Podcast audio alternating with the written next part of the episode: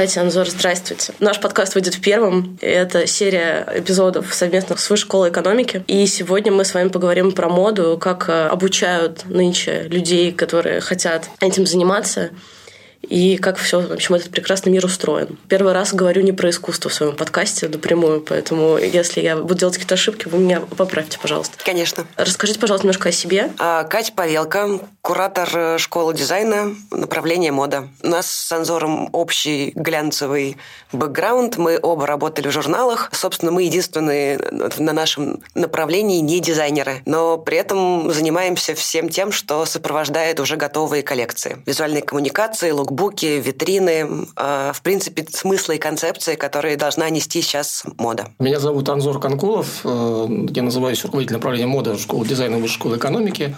Ну, как Катя уже сказала, собственно говоря, мой бэкграунд в этой области, я вообще, наверное, журналист и редактор по своей основной бывшей профессии, да, и в 90-х годов делал там какое-то количество журналов, начиная журнал «Ом», «Вахрас Базар», журнал «Нумеро», «Офисель». Вот последнее то, что мне нравилось, это был журнал «Black Square» про современное искусство и журнал «Порт». А, вот. Ну и уже сколько, 6-7 лет, 8 лет, я не помню точно. И вот мы занимаемся модой, да, программой мода в школе дизайна. Расскажите, пожалуйста, как она устроена и вообще можно ли научить? Знаете, говорят, что искусство научить нельзя. Можно ли научить э, понимать, разбираться в моде или с этим рождаются? Не, ну, безусловно, мода вообще, во-первых, это очень большая сфера – в некотором роде более разнообразная, чем многие другие сферы, и в некотором роде, на мой взгляд, более разнообразная с точки зрения своего внутреннего устройства, чем, например, искусство. Да? Там, занимаясь модой, можно заниматься очень разными вещами. И по слову мода и в плане образования обычно понимается дизайн одежды. Да? То есть, там есть сфера дизайна, а есть также точно наверное, то, с чем мы в первую очередь сталкивались с модой в таком непосредственном соприкосновении, ну, как жители города, скажем так, да, это как раз то, о чем говорила Катя, это, ну, словом, визуальная коммуникация, да, мы моду видим через магазины, через съемки, через рекламные кампании, через показы, да, это как бы некая внешняя оболочка. Но и мода еще и большой бизнес, огромный бизнес, да, который состоит из огромных люксовых, скажем так, конгломератов, и мода – это еще и магазины, продажи, маркетинг и, наверное, самый продвинутый, разнообразный и как бы высочайшего уровня как бы, ну, вот маркетинг и реклама, и, как бы, которые есть. Это все как бы разные сферы. И мы, так, мы находимся в школе дизайна, да, то наш основной, э, так сказать, стержень, вокруг которого все строится, это дизайн одежды. Да, это то, что мы в основном, через что нас считывают, что мы показываем, да, и мы и другое тоже сейчас делаем, и другое, мы все, все сферы моды стараемся захватить. Но если вот говорить о образовании и говорить о дизайне одежды, то, как и вообще современный дизайн, это как раз вполне себе понятная, сконструированная, скажем так, область, в которой есть современный контекст, понимание как раз, что такое актуальность, современность и так далее. Э, если в общем и целом, да, то когда мы эту программу затеивали, как, собственно, все, что в школе дизайна происходит, стартовой точкой была, наверное, история про идея как бы о том, что не обязательно ехать э, в другие города и другие страны, чтобы получить актуальное современное методологию как бы того, как делается дизайн. Это то, что мы реализовали э, в школе дизайна, и то, что мне кажется, удалось, как бы то, что работает, и, собственно говоря, самое то, что мы показываем. В этом легко убедиться, увидев как бы то, что получается у студентов. Мы учим концептуальному дизайну. Это не самая сложная выкройка. А если студент проявляет определенное упорство, у него есть э, крайне опытные в своей области кураторы, которые приведут его к желаемой цели. То есть научить выдавать творческий продукт, который потом еще имеет коммерческий потенциал, в принципе, можно? Да, конечно. То, что можно, это, собственно говоря, смысл современного образования, да, это в некотором роде гарантированно.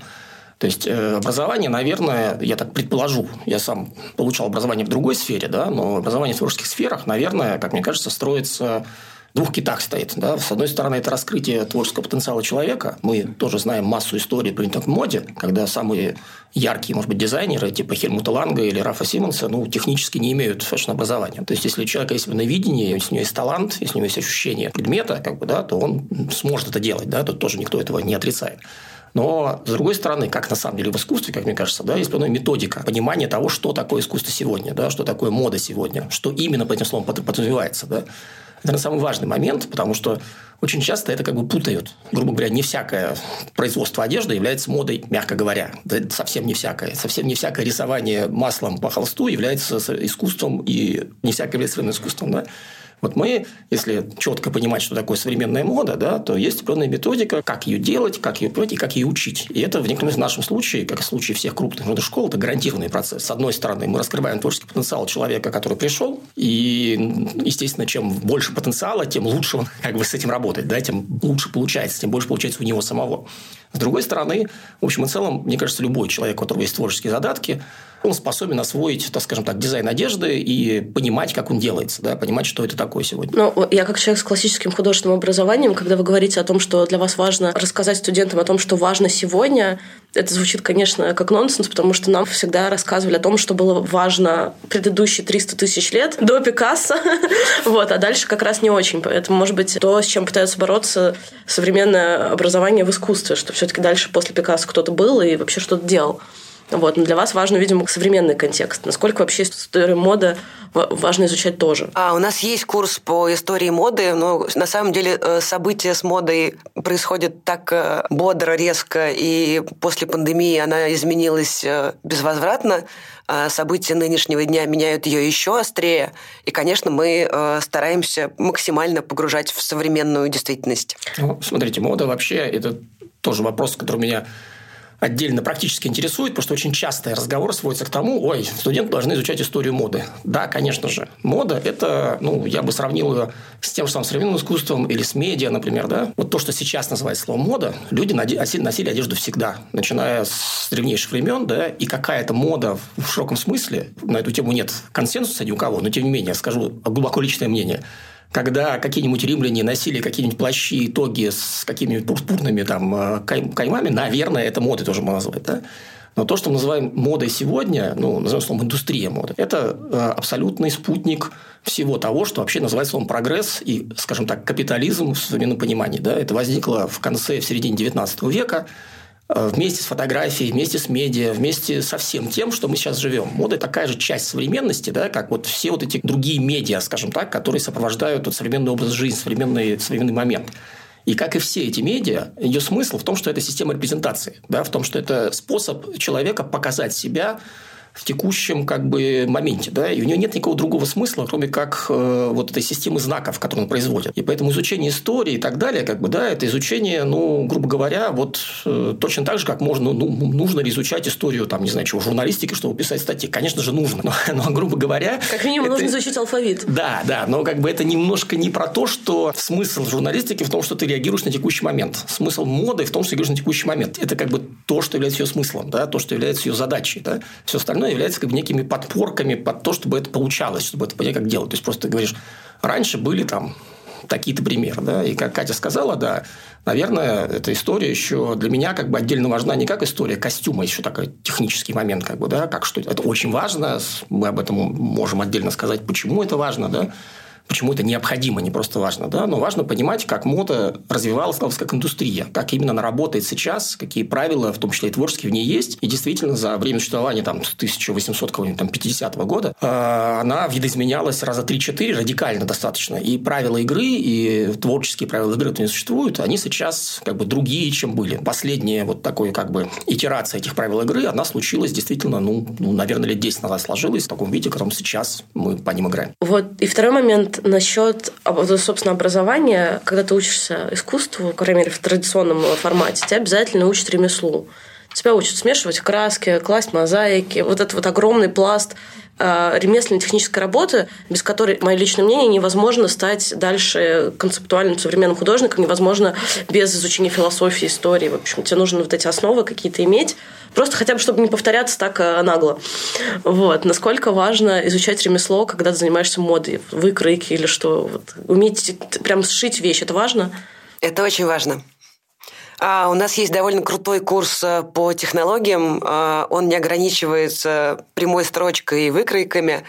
А наши студенты уже какое-то время изучают программу Clo 3D, и помимо того, что они умеют строить а, выкройку нового изделия на бумаге, они могут это сделать и в цифровой среде. Но и глобально в школе есть мастерские, есть фотостудия, и есть все возможности для студентов все, что они придумали, там же на месте сделать. Поэтому, собственно, наши студенты плохо уходят из школы а, и много времени там проводят. Но это создает волшебную атмосферу арт-школы, и как бы они давно уже комьюнити. Насколько вообще дизайнеру нужно уметь шить самому? Он может не научиться шить идеально, он должен знать, как это в принципе делается, чтобы ставить корректные задачи на производстве, например. Но и в любом случае э, дизайнер на производство приходит со своим прототипом.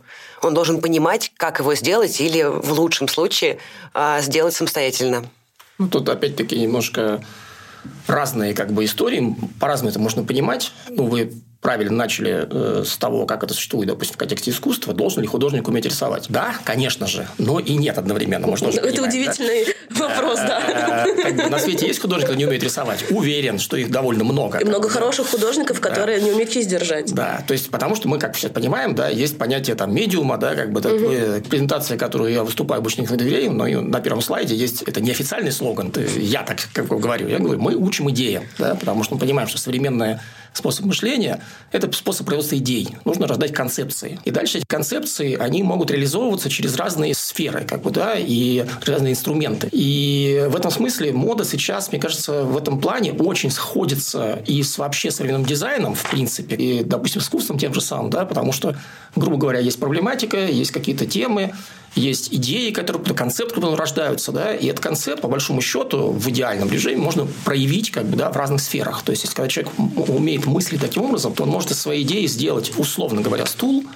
или, условно говоря, э, там, платье, или, условно говоря, ну, произведение искусства. Это все вопрос как бы того ну, выбора инструмента. Да? Это одна сторона вопроса. Другая сторона вопроса в том, что, конечно же, чтобы э, часть этого концепта, эти концепты лучше, да, когда они рождаются совместно с пониманием инструментария, который как бы они... Да? То есть, конечно же, там, грубо говоря, делая видео или делая фотографию, или делая платье, когда ты понимаешь, как это устроено, у тебя будет лучшая концепция. Как-то так это работает. Мы обе стороны, то есть, опять-таки, наша как Катя сказала с самого начала, наша, то, чем мы гордимся, это концептуальный подход в первую очередь, то, чем мы отличаемся от всех прочих в Москве и в России в первую очередь. То, что мы как бы говорим о том, что нужно иметь в голове как бы видение, концепцию. А насколько важно для начинающих дизайнеров, людей, которые вообще стремятся к работе в модной индустрии, изучать ту же самую историю искусства? Сколько важно развивать в студентах насмотренность? Ну, наверное, это не то, что как бы сказать, тут э, это очень практически важно. Да? То есть, то, что мы обычно им говорим, когда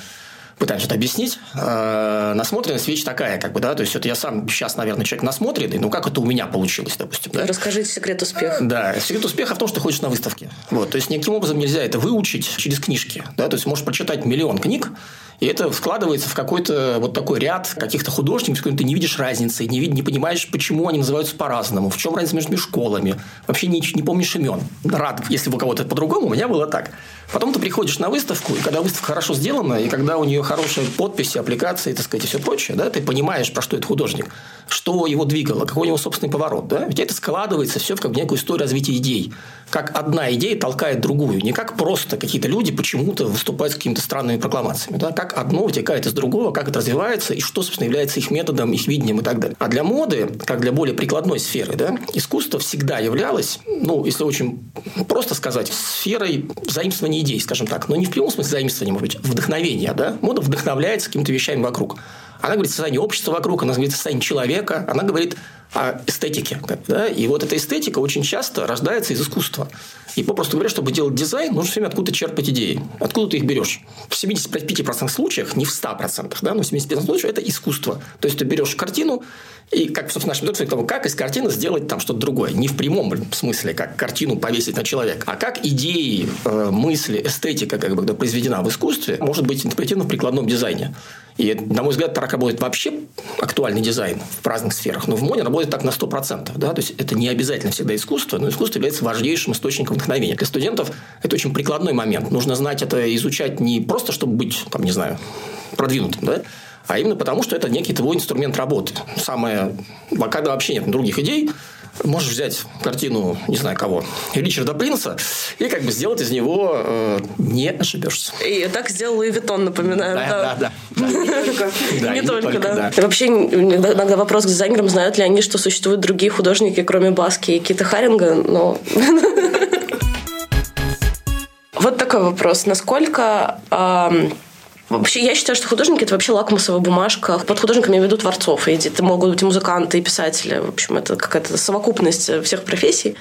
это лакмусовая бумажка времени. И для моды это также работает. Мне несколько раз сказали, что это некое отражение идей, которые в воздухе сейчас витают. Насколько сейчас идеи у дизайнеров, у художников, вообще у творцов совпадают, как вы думаете? В какой-то момент э, мне стало казаться, мне кажется, это довольно очевидно, но это как бы, ну, не то чтобы какая-то общая версия, да, что вот когда мы говорим, что мода в последние 10 лет перешла в некий новый статус, как бы, да, и для меня самый, вот, ну, на примере, если сказать, вот был Virgil Abloh, да, очень известный, крупный, как бы такой дизайнер такой новой формации. Он, к сожалению, скончался, как мы знаем, не так давно, да. В своих интервью он часто говорил, что мой учитель, это Марсель Душан, да, это не мой учитель, а мой, мой адвокат. У него там было такое интервью, был мой адвокат, э, Марсель Душан, это мой лойер, это как бы его такое мотто было, да. Что имеется в виду? Что он и не только он, а многие другие современные дизайнеры, да, не все, но многие, да, вот те, которые считаются передовой фронт как бы, этого дела, они, по сути, пользуются теми же самыми практиками, которые э, мы знаем ну, еще с начала 20 века, да, когда пересмысление того, что является предметом искусства, что является объектом искусства, да, что вообще называть словом искусство, да, Мода перенесла как бы эти практики внутрь моды. Тот же самый Virgil Abloh, ну, из таких ярких примеров вот с последних десятилетия, да, мы видим, условно говоря, кирпич, на котором написан логотип, там Supreme, допустим, да, и это является неким объектом. Абсолютно дюшановский метод. Да, да, да, абсолютно, да.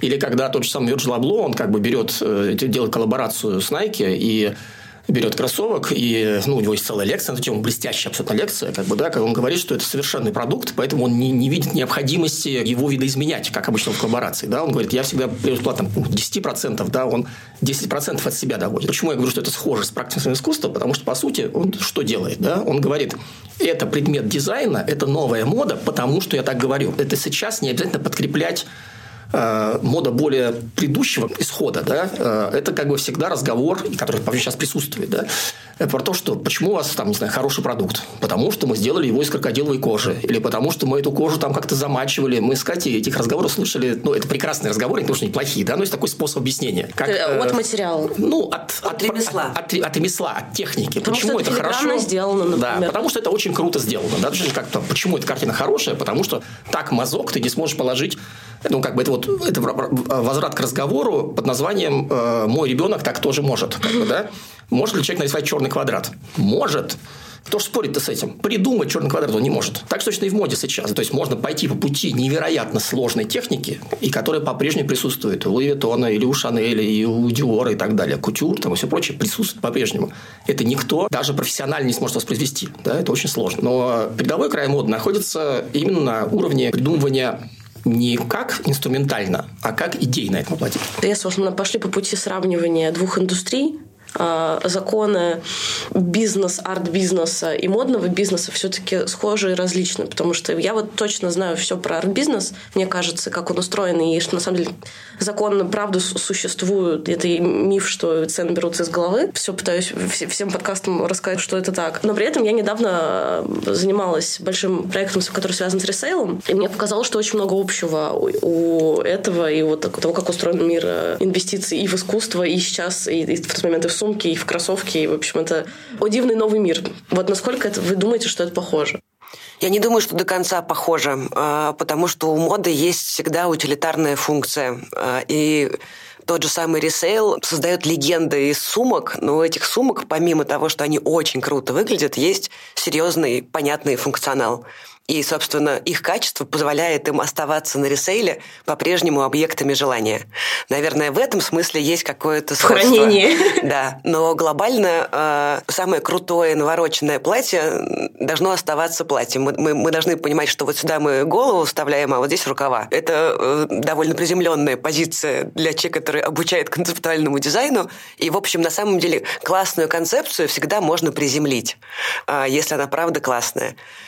А, наверное, вот на этом сходство и заканчивается. Но, но при этом у меня есть друзья, которые говорят, вот у меня Дрис Ван Нотен висит в шкафу, и я его доставать не буду, потому что мир к этому не готов, и я не хочу, чтобы на этом платье было какое-то пятно или что-то такое. И вот эти люди, у которых огромные стеллажи с кроссовками, которые никогда в жизни не наденут, потому что ну что с ним случится. Это что же немножко а, отношение да. коллекционирования. Да, но есть понятие даже скорее в предметном дизайне вот этого коллекционного дизайна. Оно, ну, я сам такой человек. Сейчас мы э, все вместе, и мы с Катей отдельно боремся, так сказать, с перепотреблением, и, но при этом я понимаю, что я как ценитель дизайна в самых разных проявлениях, меня очень часто интересует объект как раз... Я глубокий сторонник функционального дизайна. Объект должен быть применим. Это немножко другая э, история, потому что когда мне хочется чем-то обладать, и это, наверное, схоже с этим позывом э, применительно к искусству. Как бы, это должен быть объект, как бы, ну, по это сути, объект дизайн. вожделения, да. Да, объект вожделения, да, в этом смысле это очень схоже. Более того, я бы сказал, что если сравнивать рынки,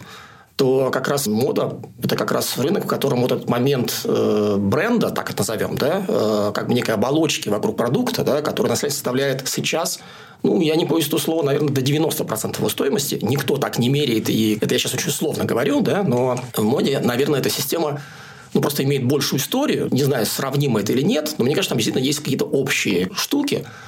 И я, конечно же, не то, чтобы я хочу сейчас для простоты это сказать, это, конечно же, по-другому звучит. Понятие бренд, оно все-таки очень коммерческое, из другой сферы и так далее. Но, по сути, сейчас вся система экономики и креативная экономика в том числе строится в некотором роде круг понятия бренда, да, имени художника или имени дизайнера и так далее. И это, на самом деле, очень трудно разлагаемая составляющая вещи, из чего состоит этот бренд, как именно он складывается, да, но именно наличие как бы бренда, имени, ауры вокруг продукта, да, это то, что составляет существенную, если не, не главную часть его стоимости, да, и мне кажется, в этом смысле в моде и в искусстве это схожие как бы штуки, и более того, э, ну, мода глобально дешевле, если так как бы верить по топовым как бы позициям. Нет объектов, которые стоят, там, не знаю, 200 миллионов долларов, но объем продаж, думаю, что в моде гораздо больше. Больше. Да? А система этих продаж строится на, на самом деле, и, кстати говоря, кстати, тут, не знаю, соглашусь или не соглашусь, с вами как бы как раз в ресейле это виднее всего. Ресейл перепродает имя и оболочку. Тот ресейл, который мы ищем там, грубо на Авито, ну, вполне можно найти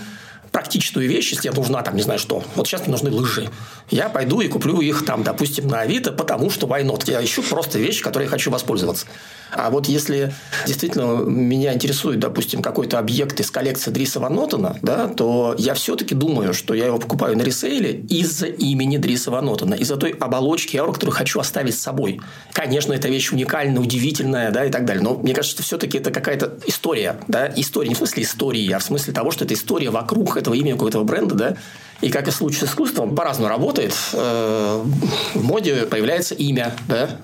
Человек может уйти со сцены, он может разориться, в конце концов, какое тоже бывало. Он может быть, наоборот, стать больше и перейти как бы из статуса такой нишевой марки в статус глобальной марки. Да? Это все влияет на аспекты его восприятия. Да? И иногда я могу сказать себе, это какая-то часть такой-то коллекции, когда такой-то дизайнер это делал, и мне поэтому это важно. Там, да, я вот поэтому считаю ценным. То есть, это ну, всегда очень тонкие настройки для ценителей уже. Внутри коллекционная штука так. Вообще, мне кажется, что многим другим областям можно поучиться у моды тому, как э, строить бренд с визуальной точки зрения. Это не только соцсети, это, это рекламные кампании, это э, брендинг. Вообще, как бы это все то, что дальше действительно сопровождает высказывание дизайнера, когда коллекция уже вышла. И то, тот э, космический уровень, на котором модная коммуникация сейчас находится, в принципе, мало какой области знаком. При этом существуют определенные законы. Вот помимо бренда, это может быть бренд галериста, бренд художника, бренд музея. Есть э, вещи, из которых цена складывается. Помимо материалов, которые это прям 0,001 от великой большой цены произведения искусства, есть попадание в какие-то коллекции, выигрывание каких-то премий, Иногда цена складывается просто потому, что сложилось так, что два человека хотят эту вещь. Вот такие вот витиеватые тернистые пути. Из чего складывается цена? Вот этот вопрос, который теперь вот мне, когда я ресейлом занимался, задавали. Почему эта сумка стоит 20 тысяч долларов? Вот как отвечать людям на вопрос, почему это столько стоит? Ох, вот это вопрос сложнейший. Смотрите, есть как бы даже такой предмет и курс. То есть не за пиар же мы платим, мы все-таки за что? Да, платим за ауру, если отвечать просто. Есть как бы некая система подсчета, э, которая применяется там в масс-маркете не обязательно, да, которых мы дизайнеров молодых учим, потому что они обычно занижают, как и художники, стоимость своих, своих произведений, да, что там надо посчитать действительно там себестоимость работы, тролля-тролля, как бы количество трудочасов затраченных и так далее. Ну, то есть, есть определенный как бы, экономический расчет, который, э, с которым люди сталкиваются в итоге, когда они приходят в магазин и понимают, что интуитивно понимают, да, что стоимость вещи, допустим, в модном магазине – она, конечно же, намного, в несколько раз больше, чем стоимость производства ее. Это понятно, потому что в эту стоимость вкладывается куча вещей, включая эту ауру, производство визуальной коммуникации и сам факт того, что куча людей, ну, представьте себе, количество людей задействовано. То есть, когда мы считаем себестоимость, мы же, как правило, не примем внимание, что это не один человек, который сидел руками сделал, допустим, туфлю или сумку, а это еще порядка 20-30 человек, которые так или иначе приняли участие в том, чтобы от картинки этой сумки до того, что она просто физически попала в магазин, и там у них есть продавец и так далее, все это входит в эту стоимость. Это все оплачивается за стоимость этой штуки или туфель. Да? Это одна сторона вопроса. Я как раз очень часто вот про это говорю с студентами. Это дальше начинается как бы некая мистика. Ну, не мистика, а как бы такая аура, опять как ее назовем. Как и в случае с искусством. Потому что в мода, э, как и искусство, и, наверное, может быть, даже в большей степени, чем искусство, хотя это очень схожие между ними как бы вещи, она построена на теме, которая ну, сейчас называется словом хайп. Хайп носит немножко негативный оттенок, как бы, да, но если убрать из этого понятия негатив, а понять, что это просто почему-то вещь становится невероятно востребованной, она вызывает э, какой-то отклик, потому что, да, она вызывает отклик, то есть, на самом деле, вопреки всему тому, что считают люди, в наше время, когда социальные сети находятся прям совсем как бы уже в тяжелом, скажем так, состоянии, вот это, наверное, сейчас очень часто чистый хайп, как бы, ну, в смысле того, что за этим мало стоит, но вообще, на самом деле, как правило, за этим стоит как бы некое желание человека, коллективное желание. То есть мода это как бы некая система символов, идеальным итогом работы которой является угадывание потаенного желания потребителей. Я так скажу, как бы, да. И когда это потаенное желание угадывается, получается невероятный эффект, когда стоимость вещи, она умножается в десятки раз. Все работает ради этого, чтобы произвести как бы какую-то такую штуку, которая вдруг... Некий символический капитал. Некий символический капитал, да, который говорит, да, именно эта вещь мне сейчас необходима, и я готов переплатить за нее, там, да, там, допустим, в десятки раз, переплатить очень условно, тоже символически, потому что она изначально, ну, мода – это не спекулятивный, на самом деле, рынок, как бы, да, то есть, это если избавиться от ресейла, да, то есть, грубо говоря, вещь стоит, сколько, столько, сколько она стоит. Ну, она... ресейл тоже не очень спекулятивный рынок, ладно, давайте не будем. Я защищу ресейл. Э, я всегда, как бы, это пример прошу, что вот у Рафа Симонса, моего любимого дизайнера, с точки ну, примера того, как, что такое современный дизайн, да, у него есть там, не знаю, такой вот ПИС, так это называется, да, который вот у него там, как и у многих брендов, из коллекции в коллекцию переходит. Ну, такая джинсовая рубашка широкая, такого объемного кроя, да, у которой на груди нашиты РС, да, Раф Симмонс. Вот она стоит, я не знаю, сколько точно, но когда она появилась, она стоила, по-моему, 800 евро. Она стоит 800 евро, хотя у меня есть такая же точно с виду джинсовая рубашка, хорошая такая же, которая стоит, например, 120 евро. Да? Почему Рафсима стоит 800, а это 120? Ну, во-первых, это свободный рынок, как мы говорили. Да? Я считаю, что стоит вот так. Я, так сказать, Марсель Дюшан, мой адвокат, вот, вот я могу Снова. принести как бы, да, эту, эту вещь в магазин и сказать, я как автор вот так это вижу. Это одна следующая вопрос. Другая сторона, что как бы потребитель должен захотеть это, да. И вот то, что отделяет вот эти, сколько там, 600, я сейчас очень условно говорю, 80% стоимости, это на самом деле вот этот вот символический капитал, который строится на том, что мы понимаем, мы покупаем что-то, что резонирует. И это вот эти маленькие настройки. Да? Любая другая вещь просто без этого бренда, без этих, без этих букв. Но не в буквах дело. Дело в, как бы, в неком производстве вещи, которые по абсолютно... Ну, то есть, дальше можно диссертации писать, почему именно конкретная вещь, конкретный период времени э, в конкретном году, в 75-м, 85-м, в 2005 или в 2022 как-то щелкает таким образом, да? Почему-то это происходит. Я думаю, что это работа с коллективным как бы подсознанием. Что-то мы улавливаем в этих вещах. Это система таких настроек. Цена складывается с того, насколько человек хочет принадлежать некому комьюнити, если он эту вещь надевает. Потому что случае, опять же, с искусством, за закрытыми дверьми, что там висит Ричард Принц или Ник Сафронов, нужно прийти к нему домой, чтобы это узнать. Очень мало публичных коллекционеров, которые рассказывают об этом, строят на этом свою репутацию. Хотя есть люди, которые действительно там становятся патронами гаража, чтобы быть к этому комьюнити причастными и какие-то свои бизнес задачи решать на самом деле. Но когда человек приходит, вот мы с вами в чем-то пришли, и мы сегодня что-то друг друга поняли про эту одежду. Может быть, в этом дело? Глобально мода торгует мечтами. А, ты можешь прикинуться кем-то, кем ты хочешь стать. Ты можешь купить вещь, которая вознесет тебя в твоей голове в первую очередь куда-то, а, где тебе хочется оказаться. И на самом деле вот то, о чем говорил Анзор, это вот эти волшебные а, объекты, каждый раз, которые попадают в яблочко. Это очень тонкие настройки, мода глобально очень реактивная. Дизайнер должен понимать, на кого он рассчитывает. Он должен понимать, кто его аудитория. Он должен понимать, сколько его аудитория может потратить на свою мечту. И он должен создать эту мечту. Это на самом деле глубоко романтический процесс, который при этом заканчивается серьезными финансовыми выгодами при удачном стечении Потерями в нашем случае. И потерь. Это не потери, мы обретаем мечту. Если представить себе в чуть более приземленном, то есть мы сейчас говорим о каких-то совсем таких outstanding pieces, как бы, да, которые, ну, грубо говоря, характеризуют Мы говорим, вот такая-то декада, и вот у нее есть яркие как бы объекты. Да? Это, опять-таки, в дизайне, в искусстве мы можем характеризовать определенный стиль, определенный период времени да, через какие-то объекты, и определенное искусство, определенный дизайн, определенные одежды, да, которые ее характеризуют. Если как бы посмотреть в горизонтальном разрезе, да, то можно видеть общество, ну, во-первых, которое делится на любое общество в любой стране, которое делится на две части. Очень большую часть, большую часть, которая Э, если говорить о моде, одежда – это одежда, мебель – это мебель, то есть это некий функциональный объект. И меньшую часть, для которых это символические как бы, объекты. Да? Это, их, это как бы, вот надо что мода – это вещь, которая взаимодействует с символическими объектами. Все остальное модой не является. То есть, как любое изображение, которое висит на стене, не является искусством. Да? Оно просто висит на стене. Это может быть хорошее произведение, плохое, но как бы не, не, не играет роль на рынке. Да? И в моде дальше, вот если говорить как горизонтально, я так сейчас на вскидку скажу, там несколько типажей. Допустим, я бизнесмен. И как я, и как бы мода для бизнесменов, это как бы отдельная мода, да? Там есть отдельные правила игры. Это не вопрос, это уже не Гуччи, не Раф Симонс, никак. Это какие-то другие бренды, и женские, и мужские, да, которые обеспечивают создание Некого образа. Вот как бы этого образа, да, который в данном случае очень консервативный, да, то есть он в общем и целом в рамках, да, но при этом как обеспечивать как бы, восхождение по этой лестнице. Точно так же, как, наверное, в коллекционировании, уж если мы пошли по этому пути, пойдем по нему до конца. В смысле того, что будем сравнивать. Как бы. Это как в коллекционировании, допустим, не знаю чего, холст масла. Как бы, да? То есть, жанр понятный, в нем есть понятные вводные, в нем как бы есть техники, которые уже как бы в 1500 каком-то году уже как бы, да. Я могу отличный пример привести. То есть сайт Вомбли бессмысленно покупать. Да, да.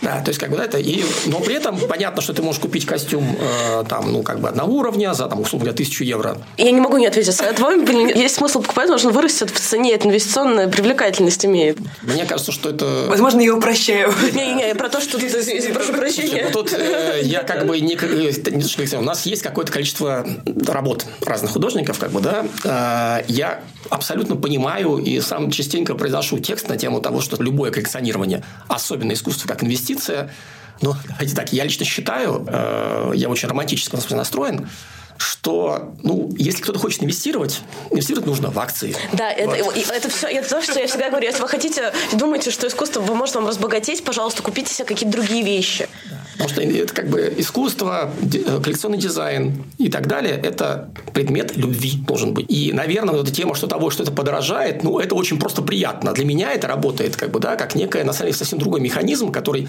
подается как что-то, что типа и ты как бы не, не погоришь, на самом деле это некое, на самом деле, общественное признание, да? То есть тебе как бы общество, развитие искусства, развитие рынка подтверждает того, что ты сделал правильный выбор. Я так это смею. Не потому, что это стало стоить дороже. Ты должен любить искусство, должен наслаждаться тем, что у тебя есть э, как бы эта работа, да? И тогда ты коллекционер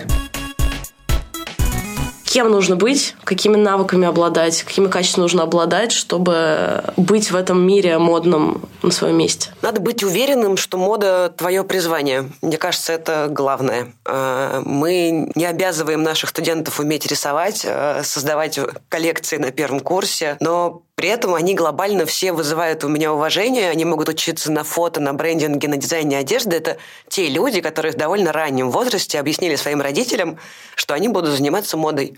Это уже просто достойно оваций. Нужно очень сильно этого хотеть, чтобы убедить обычно взрослых людей со своими понятиями о том, что в жизни прибыльно, интересно и чем надо заниматься, что именно мода сейчас э, то, что тебе нужно. Это у меня тоже очень как бы романтический взгляд на это. Мне кажется, что я, кстати, тоже студентам, собственно, это часто и говорю, что проработав в сфере моды много лет, я могу сказать, что там есть очень-очень разные люди. Единственное, что их объединяет, это желание заниматься модой. Вот само по себе желание – это все и все. Что значит заниматься модой? Можно опять заниматься магазином, закупками, можно заниматься экономическими расчетами. Это что вообще очень разные задачи. 90% из них не согласны со всем тем, что мы сейчас говорим. Они считают, что мода должна быть, ну, не знаю, наоборот, классической. Это все разное все очень. Да? Единственное, что стоит в сердце этого, это то, что мы любим моду, и все. Достаточно просто любить моду. Э, дальше как бы это все складывается, ты в нее просто приходишь, и если ты ее любишь, ты играешь на равных со всеми прочим. Ты дальше как бы ну, начинаешь развиваться в этой сфере. Да? Ты просто находишь там свое место. Но при этом, мне кажется, гораздо легче объяснить родителям, не я буду художником, и тут уже все, на весь набор стереотипов про алкоголизм и, вот, и про значит, э, нищ, нищую жизнь в подвале, что частично правда. А это все-таки некая гламурная светская работа есть ли вот этот вот флер? Вот мы пришли, потому что вот мы Татлер читали, и Вок тоже. В моде много разных занятий. то, что является сердцем моды, вот как бы производство этих образов, да, придумывание их, это как бы, да, это на самом деле тяжелое. Любой дизайнер, вот Дрис Ван Отен только что, там я читал в интервью, они все говорят одно и то же. И взрослые, крайне успешные люди, которые как бы, ну вот как раз являются этими, они все говорят, мы не отдыхали на протяжении десятилетий. Просто потому, что так устроена эта сфера. Не потому, Просто четыре это... коллекции в год, да. а это минимум для большого дизайнера, это очень много. А если там еще есть какие-то вводные линии парфюмерии, а, для дома, еще чего-то, еще чего-то, коллаборации. Тот же самый Раф Симус, он явно трудоголик. Просто учитывая, сколько он делает, помимо того, что он делает свой бренд, он креативный директор в Прада, у него есть коллаборации с Фред Перри, и это верхушка айсберга. Под этим есть еще очень много ты всего. Ты должен соблюдать да. некую сезонность, и это тоже накладывает на тебя определенные обязательства. Ты не можешь быть ленивым человеком. И вот хочется сказать, что, знаете, вот есть вот этот вот, ну, флер. Вот я работаю в моде, и вот эти фи- фильмы, которые, не знаю, вот начинает «Дьявол носит Прада», где вроде бы показано, что тяжелая работа, но недостаточно тяжелая. Вот. Насколько приходят к вам люди с значит, распахнутыми глазами, потому что они вот хотят быть частью этого некого иллюзорного мира, не зная о том, что все-таки работать придется. Ну, на самом деле, то, что придется работать, они довольно быстро понимают, потому что есть довольно серьезная творческая конкуренция, и ты не можешь, не вкалывая, сделать вау. А, и это довольно быстро становится очевидно. Более того, а, мне кажется, что а, там местами на каких-то старших курсах видно, что ты мог делать вау на таланте, а кто-то сделал просто очень хорошо и очень упорно. Иногда вот это очень упорно срабатывает более эффективно, чем на таланте. А, просто потому что это навык, который, мышца, которую ты можешь накачать. Да, она очень творческая, но нужно много усилий. Нужно сто раз присесть, чтобы эта мышца по-настоящему заработала. Скажу, что во всем этом месте прекрасная сторона – ну, опять-таки, дизайнер действительно утомительно работает, потому что есть коллекции. Мы с Катей работали в журналах, и это вот, ну, дьявол правда, все такое это выглядит. Мы там с кем-то обсуждали, какой это был. Сейчас этого мира больше нет. Ни у нас, нигде больше, да. Прекрасный мир. Помню, что мне, понимаете, как бы, да, вот я работал в базаре, и в какой-то момент мне было совсем тяжело. То есть, это именно потому, что делаешь, это, это тяжелая работа. Я сейчас без всяких людей говорю, это, конечно же, не шахта, я понимаю, все как это звучит, как бы, да, но это просто что-то. Интеллектуальный труд, он тяжелый. Ну, Нет, ты просто выдаешь 11 делаешь... номеров в год. Да, это, и ты делаешь... Это как 8 коллекций. Да, ты делаешь любая вещь, что делается, понимаете, как бы тут есть момент, что а, творческая вещь, как бы, да, и, наверное, идеал художника, когда ты как бы делаешь, что хочешь, грубо говоря. Да. да, да? Вот. На деле любая деятельность – это немножко не то, что когда делаешь, что хочешь. Это когда делаешь что-то, у чего есть задачи. Задачи, может быть, само собой поставлены, да, но ты как бы дальше, ты не каждый день говоришь, так, а что я сегодня хочу сделать? Нет, у тебя каждый день есть задача. И ты, когда каждый день делаешь задачу, это очень тяжело. То есть, ты устаешь, у тебя начинается моральная, так сказать, усталость, выгорание и так далее прелесть этих занятий в том, что они занимаются тем, чем хотят. И ровно как вот, знаете, есть нормальная работа, а есть вот такая, назовем словом, творческая работа. Разница есть нормальная, том, есть творческая. Да, что нормальная работа, она предполагает, что у тебя есть отпуск, потому что ты как бы, у тебя в голове есть это, как бы, да, что ты отработал 8 часов, дальше ты вышел, живешь другой жизнью. Вот любой творческой работы нет этого разделения ты никогда не можешь выйти из офиса, как бы, да, в том смысле, что это всегда с тобой. Это да, даже если праздник, ты живешь на, на пляже в Турции, ты все да, равно работаешь. Праздник, который всегда с тобой. И этот праздник, который всегда с тобой, это и есть утомительная его часть, потому что ты не можешь никогда от него отдохнуть. Ты не можешь выключиться и сказать, нет, теперь я занимаюсь модой. Ты занимаешься модой 20 часов в сутки, потому что ты так думаешь про это, тебе это нравится, ты искренне этим занимаешься. И это утомительно, да? но при этом это утомительно прекрасно, конечно же. То есть, это тут, что сказать, это именно, как говорил Конфуций, кто-то еще, знаете, как это в этих в мемах цитирует людей, не зная, кто это на говорил. Может быть, Стивен Хокинг. Что если ты выберешь там занятие себе по вкусу, ты никогда в жизни, ни, единого часа в жизни не будешь работать. Это вот ровно про это. Когда тебе это нравится, ты устаешь, но ты как бы не работаешь. Не работа, это, это образ жизни, что называется. Да, надо быть к этому готовым, потому что на самом деле это непросто. Да. У меня была отличная ситуация. Я работала в Эсквайре э, фэшн-директором, и мы, собственно, снимали героя, и в обсуждении съемки он вдруг понимает, что съемка начинается в 4 утра. А, и он просто выпьет. Как бы, а почему? Мы же моду снимаем. Какие 4 утра? Я говорю, в смысле, режим, свет, идеальный свет. У нас вот будет 40 минут на идеальную картинку. Он говорит, вы модой занимаетесь, вы не можете в такое время это делать. Я говорю, нет, почему же? Как бы в этот момент идеальный свет. Мы, конечно же, можем моду, модой заниматься в 4 утра. Мы начали с того, что у студентов много практики, и существуют студенческие показы. Расскажите да. про них. Очень любим делать студенческие показы. э, есть такие области, которые нельзя объяснить в теории. Пока ты не поделаешь показ руками, ты не, можешь в теории это выучить. Собственно, у наших студентов есть такая возможность с, с первого курса. Вот у нас скоро в декабре будет показ первого курса, первого модуля. Это, это то, что люди пришли и сделали. Заявили себя в дизайне. И на самом деле, в силу того, что это делается под руководством куратора, у этого есть общая рамка проектная, это довольно круто выглядит. Собственно, они делают показ на первом курсе, в какой-то момент, по-моему, на третьем курсе у них есть модуль, посвященный тому, что они делают общую коллекцию для показа, и мы участвовали в Mercedes-Benz Fashion Week. Мы не пропускаем какие-то культурные события. Так, например, были рады стать частью Ночи музеев э, в Третьяковской галерее. Вообще, как бы, у нас есть много опций по поводу того, что показ – это очень классный контент. Вот. Ну и, собственно, показ выпускников, когда они показывают э, прям свои коллекции полноценные, это уже совсем другое взрослое заявление. Хочется посмотреть. Приходите. Можно приходить? Да. То есть можно регистрироваться и смотреть? Да. Можно регистрироваться, следить на сайте школы дизайна, об этом обычно объявляется. Это, как правило, да, есть открытые опции. Когда мы делаем показы, но сейчас уже нет больше то есть, точнее, она есть, но мы раньше делали показ на неделе моды московской. Вот. Сейчас не совсем понятно, она как бы будет, она, как она происходит и так далее. Да? Там, там это ну, профессиональное мероприятие. Да? Там это происходит так же, как э, любой показ другого, другого дизайнера. Мы это делаем, чтобы люди, которые это как бы увидели. Да? Это не... Поэтому, конечно же, да. Ну, чтобы дизайнеры забывать. заработали себе этот опыт. А может быть, вообще еще заработали? А, ну да, в перспективе, конечно. Бывает такое. Да. Мне кажется, что дизайн Э, такая вещь, в которой ты должен сначала думать, я лично так считаю, сейчас кто-нибудь меня проклянет, наверное, но сначала должен, ты должен быть романтиком сначала, да, а потом этот романтизм, как бы э, так лучше работает дизайн, любой дизайн, да, потому что когда ты начинаешь думать э, с точки зрения заработка, это совсем другой тип дизайна и совсем другой подход к дизайну, да, потому что это ровно как мы говорили про инвестиции в искусство. Как бы, да, если ты хочешь заработать, вот то лучше конкретно... Лучше не надо заниматься да, то есть, да. это немножко не вопрос дизайна, то есть это, просто, ну, это другой подход. И мне кажется, чтобы научиться делать дизайн, научиться думать и так далее, нужно сначала как бы освоить, ну, скажем так, романтический подход к дизайну. Я так вижу, как бы, да, это мое высказывание. Я так... Вы можете его не понять, вам может быть глубоко противно. Я так хочу делать дизайн, да? А потом мы уже переходим к моменту, а как именно это, так сказать, продавать, собственно говоря. Иногда никак. Вот. А если думать о том, я тоже часто привожу пример, мы находимся, вот наша школа находится на Павелецкой, ну, рядом с вокзалом, и там у нас есть великолепный переход, где есть вообще живая картина того, что такое, так сказать, там, там есть куча лайков, там появится все, что нужно в жизни. То есть, вот ты прям проходишь, и я там половину вещей покупаю там. Все, что тебе в голову взбредет, в смысле из реально потребностей, да, а, ну, я не покупаю там носков и белья, хотя они там продаются. Да? Там зимние шапки, обувь, я не знаю, зарядка для телефонов и так далее.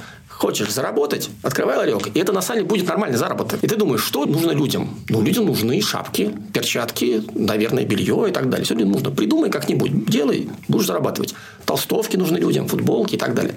И это немножко не дизайн, как бы, да, то есть я не к тому, что это плохо, или так, это просто чуть другой как бы момент. Катя до этого говорила, и это, наверное, самое точное в этом смысле определение, что мода создает мечту, да, это как бы не вопрос того, что мне нужна футболка, мне нужна мечта, мода про то, как сделать мечту. Ты не знаешь, может быть, даже иногда, что у тебя такая мечта, тебе ее показываешь, вот она моя мечта, вот что я хочу, вот это мода, когда за тебя придумывают, что, что ты хочешь. Нет, это еще очень важный разговор про уникальность, это то, о чем мы все время говорим со студентами, что они должны придумать, чем их футболка отличается от всего остального. Чем ты такой необычный, чем твой продукт будет... Э, идеально, когда э, ты вещь узнаешь без подписи, когда там не написано «Шанель», а ты знаешь, что это «Шанель». И это на самом деле борьба за уникальность, которая происходит в каждом творческом э, мозгу. И она должна там происходить. И за радость узнавания. Это даже не узнавание. Это ну, как бы это ровно то, э, когда у тебя нет подписи, а подпись сделана иначе. Насколько сейчас студенты вообще, э, может быть, демотивированы мотивированы, мы все понимаем, в какой ситуации мы находимся,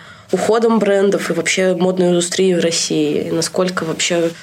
Вы не похожи на людей, конечно, которые считают, что это какой-то dead end, вот все тупик, и дальше так не, не будет. Вы как-то очень позитивно, мне кажется, но это все равно влияет на некое обучение наверняка тоже, и на сознание людей, которые, может быть, всегда мечтали в Баленсиаге работать, а теперь они понимаешь, наверное, с русским паспортом это невозможно. Ну, тут, к счастью, э, вот тут как раз нам повезло, я так скажу. Дело в том, что мечтает работать в Баленсиаге человек, который один раз работал в Баленсиаге. Как бы, я боюсь, что заочно это трудно понять, на что это такое. Мы одновременно, конечно, очень много чего, чего лишаемся, но это скорее мы понимаем, чего мы лишаемся. Да? Э, и у нас немножко другой как бы, заход. Он был с самого начала такой, и сейчас, мне кажется, он удивительным образом как бы помогает нам дальше действовать. Потому что заход наш был всегда, на самом деле, не про то, и это, на самом деле, даже в мире есть разные школы, у которых разная немножко такая внутренняя идеология. Так, какие-то ориентированы больше, допустим, в Италии, там где-то еще больше ориентированы на то, что ты вот здесь учишься, а потом у тебя будет работа. Это как бы некая такая карьерная перспектива. Это, на самом деле, самое, естественно, здоровый как бы, вариант. Да? Учись, учись, учись, а дальше вот есть такие рабочие места. У нас в России индустрия моды все равно не сложилась. Ну, она складывается, мы будем надеяться, что она еще сложится. Да? Но это была всегда как бы глобальная индустрия. Да? И поэтому наверное, возможен был такой разговор, в котором вот есть глобальная индустрия моды, она так-то устроена, там есть какие-то рабочие места, как бы, да, идите туда. А наша идея изначально, на самом деле, и это мы совершенно не уникальны в этом, допустим, на мой взгляд, в Великобритании такая же идея образования, да, придумать свое. Потому что технически не то, чтобы есть куда встраиваться. Да? То есть, это не самая очевидная перспектива. Потому что, да, как бы, хед-офисы и все прочее находятся все равно в другом месте. Кстати, более того, я могу сказать, что просто зная как бы индустрию, у нас на самом деле очень много людей, которые из России, которые на самом деле совершают, совершили уже блестящие карьеры вот как раз по линии карьерной, как внутри международных брендов, которые достигли высоких позиций, ну, просто начав работать в России в предыдущем. Это тоже, собственно, возможно. Но мы всегда были ориентированы на то, чтобы скорее идея в том, что придумай свое, создай свой бренд, придумай себе сам как бы стартап, грубо говоря. Как бы, да? Это является нашей главной базой, то, то, то, что является нашей идеей, как бы за этим стоящей. Да? Понятно, что это как раз кажется весело, это еще сложнее, чем пойти на работу, трудно, но понятно как да, нужно иметь хорошее резюме и опыт работы, грубо говоря. Вот. А, и нужно понимать, что к чему. А вот придумать свое – это как бы другое. Но так как мы занимаемся творческими индустриями, да, и для нас, мне кажется, вот эта вот идея того, что это творческая индустрия, что мы учим да, как бы это все-таки идея того, как придумать себе эту работу. Да? Я как бы долго и развернуто слишком на эту тему отвечаю, но тем не менее закончу. Как бы, да, это вот как бы сложившаяся ситуация, наверное, очень как бы тяжела для тех людей, которые понимают, что происходит, что как бы уходит, как бы, да, вот какая культура уходит, вот, да, но с другой стороны, это как бы вопрос, который стоит так, и давайте мы теперь будем делать эту культуру сами. Это слишком романтически звучит, может быть, так, но по сути это то, какой выбор у нас остается у всех в любых сферах. Мы должны теперь построить свою культуру сами. У нас больше нет менторов, которые как бы нас учат, как именно раскладывать, как именно писать приглашения, как именно ставить шрифты, как именно ложь ложечки раскладывать как бы на светском приеме. Я могу привести пример из истории моды. Кристобаль Балансиага приехал в Париж глубоко взрослым человеком. К этому моменту у него был свой модный дом, который он э, построил, будучи жителем крайне маленькой деревушки Гитария, недалеко от Сан-Себастьяна. У него была огромная база клиентов э, к тому моменту, и тот самый знаменитый фасон кокон он придумал для своих повзрослевших и погрузневших клиенток, э, и потом уже привез в Париж и сделал там революцию. Чем дальше кончилась эта история, мы знаем. Вот я не могу вам не задать вопрос про то, чем дальше кончилась эта история история. Немножко посплетничать мы можем? Да, конечно. Ну что, ну что же мы думаем про а, Я очень верю в Демну. Я не его фанат, при этом нельзя не уважать тот уровень провокации, бесконечной оплеухи общественному вкусу и всему остальному, что он делает. Я очень надеюсь, что их пронесет, честное слово. Ну, смотрите, вот мы разговаривали на прошлой неделе, вы все думали, как будто думали, что уволят, уволят его, но, в общем, не увольняют никак. Нет, он, правда, по-настоящему большой ну, творец. Да, смелый и наглый. Ну, то есть, как бы сказать, это очень очень спорная ситуация, конечно же, да, э, действительно вызывает, ну, как сказать, мы не знаем деталей, поэтому, да, ну, очевидно, бренд уверен в том, что в своей правоте, как бы, да, и я вообще думаю, что сейчас мы присутствовали, э, вот если опять-таки говорить о том, как что меняется, как развивается, я думаю, что сейчас мода и этот скандал, этот маленький шаг в этом, она как бы в очередной раз видоизменилась. В предыдущий раз это был, ну, я бы сказал так, конкретно 2015 год когда вдруг раз оказалось, что Монти должна играть по другим правилам. А что случилось в 2015 году?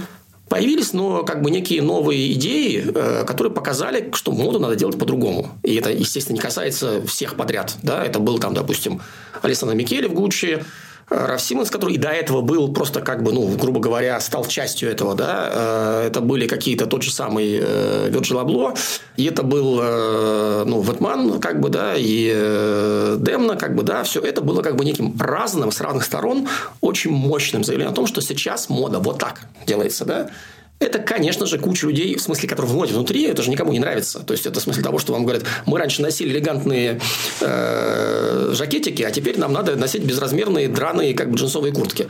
Кому это может понравиться? Ну, точно не тем людям, которые делали до этого элегантные жакетики. Мне кажется, это был очень мощный взрыв, который был целиком как бы направлен нам на самом немножко не в ту сторону, в которой обычно работает мода. Мода обычно это взрослая штука. Как бы, да? То есть, люди должны ну, быть чуть взрослее, чтобы просто иметь возможность это потреблять.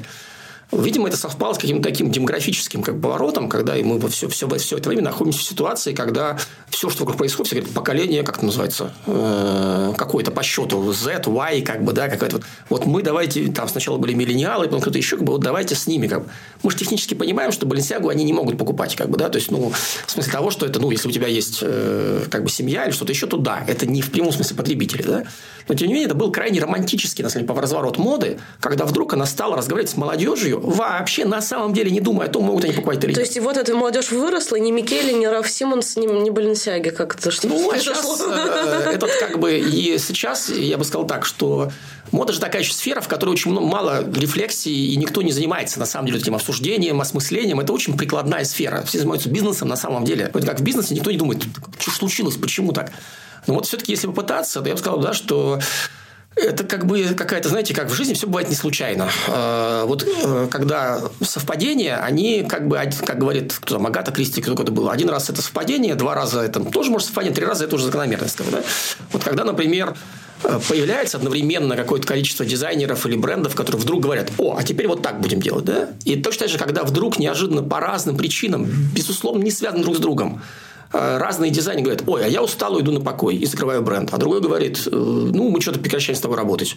Вот. А третий как бы вляпывается в скандал, а до этого еще один, то а, как бы это как-то складывается какой-то что да, наверное, эта глава, ну, возможно, закончилась, как бы, да, возможно, мне крайне сложно это признавать, я это очень любил, что как бы такой период такого радикально молодежного взгляда на моду, он может быть сейчас по разным причинам как бы исчерпал себя. Что, что же случилось на самом деле в, в офисе Баленсиаги? Мы же тоже ничего не знаем. Я могу попытаться реконструировать так. как бы такую штуку. Эм, Катя, человек, смотрите, это согласование там же, на мой взгляд, из того, что я вижу, ну, все-таки я не сторонник теории заговоров ни в каком режиме, в том числе и в этом.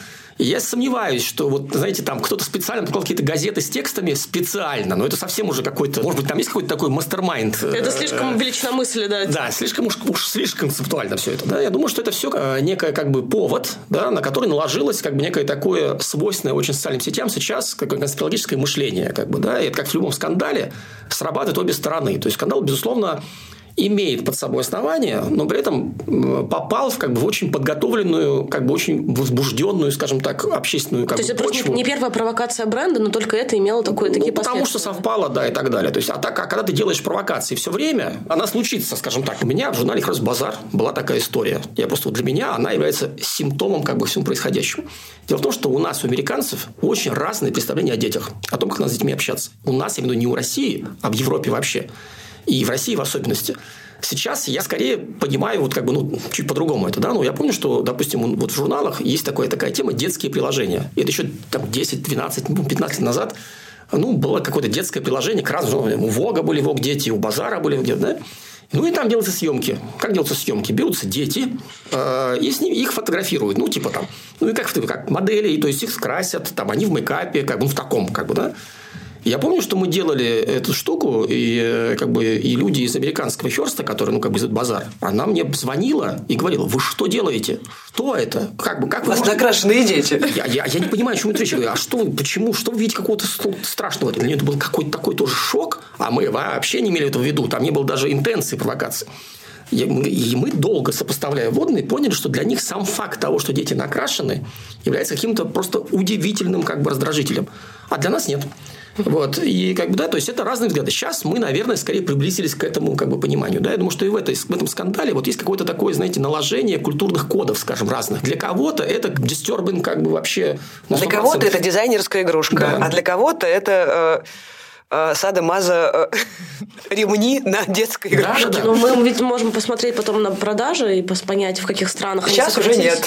Ну, ну, Я думаю, они тут же отменили тираж. В контексте новой культуры, понимаете, как бы сказать, если смотреть на мир ой, образца 1968 года и 1975 года, да, то как бы мы в мире, мир, когда ценность является свобода, да, когда как бы мир европейский говорит, делай, что хочешь. Твоя задача как человека, существа, как культурной единицы, максимально, так сказать, докопаться до своих самых, там, вообще раскрепоститься, делай, что хочешь, да? Вот. И это как бы для меня, э, как это сказать-то, более, не то чтобы нормальный, он ненормальный. Он мир, который показывает, как, как на самом деле что-то продается. Потому что мы понимаем, когда вот, а да, у людей есть куча самых странных как бы идей, желаний и так далее. И может ли это, то есть я совершенно уверен, что эти игрушки были бы разметены как бы в секунду, потому что, ну, не потому, что в них есть какой-то тайный смысл, а потому что это прикольно. На самом деле, к этому очень легко отношусь. Да? Сейчас можно сделать только один вывод. Времена изменились. Знаете, замечательный роман, не роман, повесть Вирджинии Вулф «Орландо», которая как бы описывает через такую геро героиню, героя, который меняет там пол и все прочее. На самом деле история в том, как наблюдает изменение времени. И там есть такой момент, когда вдруг Орландо оказывается из прекрасного времени, куртуазности, элегантности, какой-то вот этой вот удивительно прекрасного образа жизни в такой помрачневшей, посуровевшей викторианской Англии. Мне кажется, мы то сейчас тоже на самом деле присутствуем при такой культурной зиме на самом деле. Я имею в виду сейчас не ситуацию как бы геополитическую, скажем так, глобально все к этому идет. Да? Мы с разных сторон закрываем островки свободы. И я сейчас не на стороне свободы. Более того, я сейчас, как бы, я сейчас просто констатирую факт. Я понимаю, почему. И если бы я принял решение, делал бы то же самое. Если бы были бы какие-то решения, был какой-то пульт, я бы сказал, знаете, ребят, давайте перестанем хранить детей. Просто как бы перестанем. Потому что ну, не надо. Вот. Давайте перестанем делать, как бы, то есть, давайте как-то ограничим свои собственные э, желания кого-то провоцировать. Потому что в какие-то периоды времени это работает. Работает не в смысле продаж, а это как бы нужно. А сейчас все эти сигналы про то, что, видимо, общество не хочет больше как бы провоцироваться, да. Оно не хочет, чтобы его как бы щекотали ему нервы. Вот и все, как бы, да. То есть сейчас немножко другое время. И это сейчас время, как бы, ну, я думаю, что мы вползаем в, опять-таки, очень суровое по всем признакам, но в том числе и идейно-эстетическом смысле очень суровое время. Но потом будет Белли Пок, как обычно. Да, да, да, потом будет все красиво, да, элегантно. Вопрос такой, последний. Какой совет вы можете дать людям, которые хотят заниматься модой, учитывая вышесказанное? Как, вот как ориентироваться в этом мире сейчас? Ну, мне кажется, э, пойти учиться хороший план, хотя бы ради того, что э, ты окажешься в среде единомышленников. А сейчас очень сложно быть э, одному самому по себе э, модным дизайнером. Это невозможно. Сейчас в любом случае играет команда. Чтобы этой командой обзавестись, командой в первую очередь людей, которые думают так же, как ты, и готовы рубиться за то же, за, за что ты рубишься. Вот, собственно, оказаться в этой творческой среде э, это, мне кажется, самый понятный и нормальный сценарий. Ну, я тоже скажу, да, что если именно говорить просто о совете практического характера, к сожалению, цинически звучит, потому что это максимально невыполнимый совет. Вот. Но я, мы тоже говорим, что мы понимаем, что мода – это как бы одновременно авторская штука, ты вот прям автор, дизайнер, траля который известный, да. Но на свете, ну, кроме, не знаю, какого-нибудь Джорджа Армани, я не знаю людей, и не, не уверен, как это выглядит, да, которые реально сами это делают, да. То есть у всех всегда есть, это всегда типическая схема, там, сестра, это кто-то, кто с тобой вместе тебя подпирает все это время. Без этого это не работает, как бы, да, это немножко в этом смысле не как в искусстве это не система. Как бы, это, У художников это тоже есть галерист. Галерист это, да. Ну, ну есть. Да, это абсолютно невыполнимый совет, потому что это, ну, как бы, трудно завести себе друга на всю жизнь, как бы специально, да. Это, можно бы, завести себе менеджера. Ну, это должен быть скорее друг. Угу. Вот, как бы, это должен быть менеджер, но это никогда не формальные отношения. В том-то я об этом и хочу сказать, что это всегда как бы более доверительные отношения. Это не просто какая-то... В начале это всегда искренний порыв разных людей вместе что-то сделать. Завести друзей. Спасибо вам большое. Это чудесный разговор.